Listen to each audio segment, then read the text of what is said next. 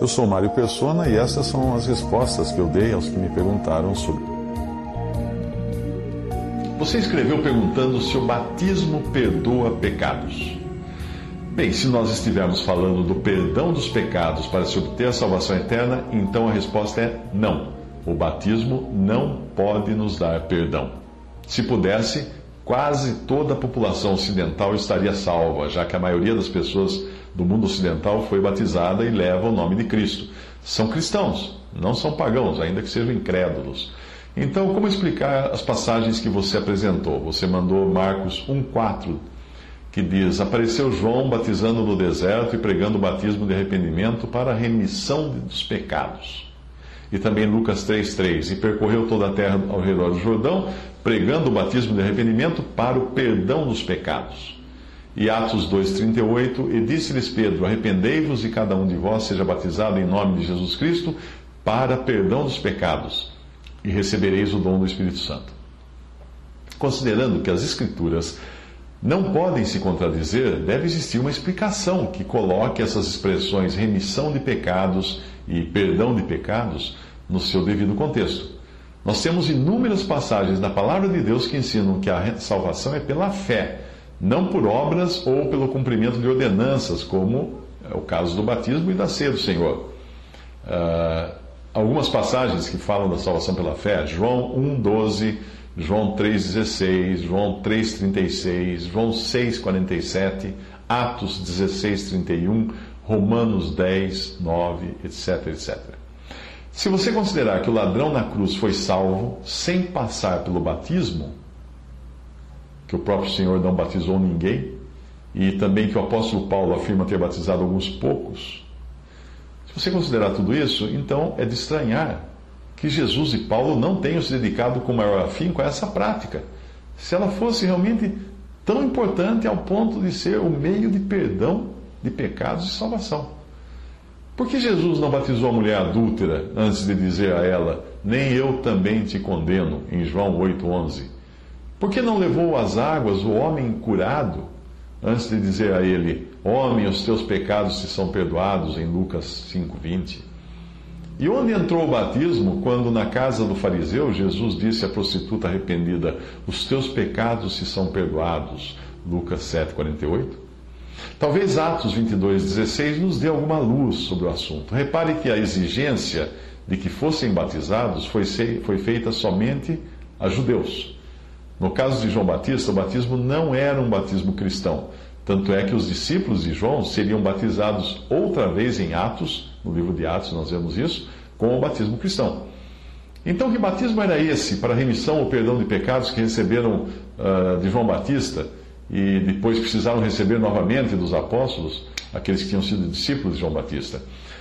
Aquilo era a prova visível e a declaração pública de arrependimento por tudo o que aquele povo havia feito, primeiro com os profetas de Deus, no caso de João Batista, nós estamos falando, e depois com o seu Messias, no caso do batismo em Atos 22, 16, quando os discípulos de João Batista são rebatizados. Esse mesmo povo trazia sobre si a culpa de rebelião contra Deus e contra a sua palavra, que havia sido entregue aos israelitas séculos antes e esse povo demonstrava esse mesmo espírito quando eles, esse povo rejeitou o Messias. Eles disseram assim, Mateus 27, 25: O seu sangue caia sobre nós e sobre os nossos filhos. Aqueles judeus, no batismo de João, de João Batista, se arrependiam e declaravam publicamente que se colocavam em uma nova posição em relação a Deus, o que faziam mediante o batismo. Os judeus, em Atos que foram batizados em Atos, se arrependiam de terem crucificado o Messias e mostravam isso publicamente, sujeitando-se ao batismo em nome de Jesus, que na prática era feito em nome do Pai, do Filho e do Espírito Santo. Tendo isso em mente, fica mais fácil entender as passagens que você citou de Marcos 1,4, Lucas 3,3 e Atos 2,38. Eles eram batizados para o perdão ou remissão dos pecados, entrando ali o batismo como reconhecimento público por terem sido já perdoados. Eu li um comentário de um escritor chamado Ryrie que explica assim: Isto não significa que eles fossem batizados a fim de serem remidos pois em todo o Novo Testamento vemos pecados sendo perdoados como resultados da fé em Cristo e não como resultado da, do, do batismo. Aqui significa que deviam ser batizados por causa da remissão de pecados. A preposição grega eis, traduzida como para, tem também o significado por causa da. Não apenas aqui, como também em passagens como Mateus 12, 41, onde o único significado possível é porque se arrependeram ou por causa de terem se arrependido com a pregação de Jonas. O arrependimento foi o que trouxe a remissão dos pecados para esta multidão no dia de Pentecostes. E por causa da remissão dos pecados, lhes foi pedido que fossem batizados. É preciso entender que as diferentes classes de pessoas que se converteram em Atos receberam tratamentos distintos por causa das responsabilidades distintas que recaíam sobre elas. Uma, para os judeus, os judeus convertidos a Cristo, a ordem foi: primeiro, arrependimento, segundo, batismo nas águas, terceiro, recebimento do Espírito Santo. Para os samaritanos, em Atos 8, 14 a 17, a ordem foi: primeiro, crer, segundo, batismo nas águas, terceiro, intercessão dos apóstolos, quarto, imposição de mãos dos apóstolos. E quinto, recebimento do Espírito Santo. Na conversão dos gentios, em Atos 10, 44 e 48, a ordem foi: primeiro, crer, segundo, recebimento do Espírito Santo, terceiro, batismo nas águas. Finalmente, para os discípulos de João Batista que se converteram a Jesus, a ordem foi: primeiro, crer, segundo, novo batismo nas águas, terceiro, imposição de mãos do apóstolo, quarto, recebimento do Espírito Santo. Portanto, entenda o batismo como uma expressão exterior e pública de algo que já aconteceu. Ele, ele também tem outros significados, mas eu não vou comentá-los aqui.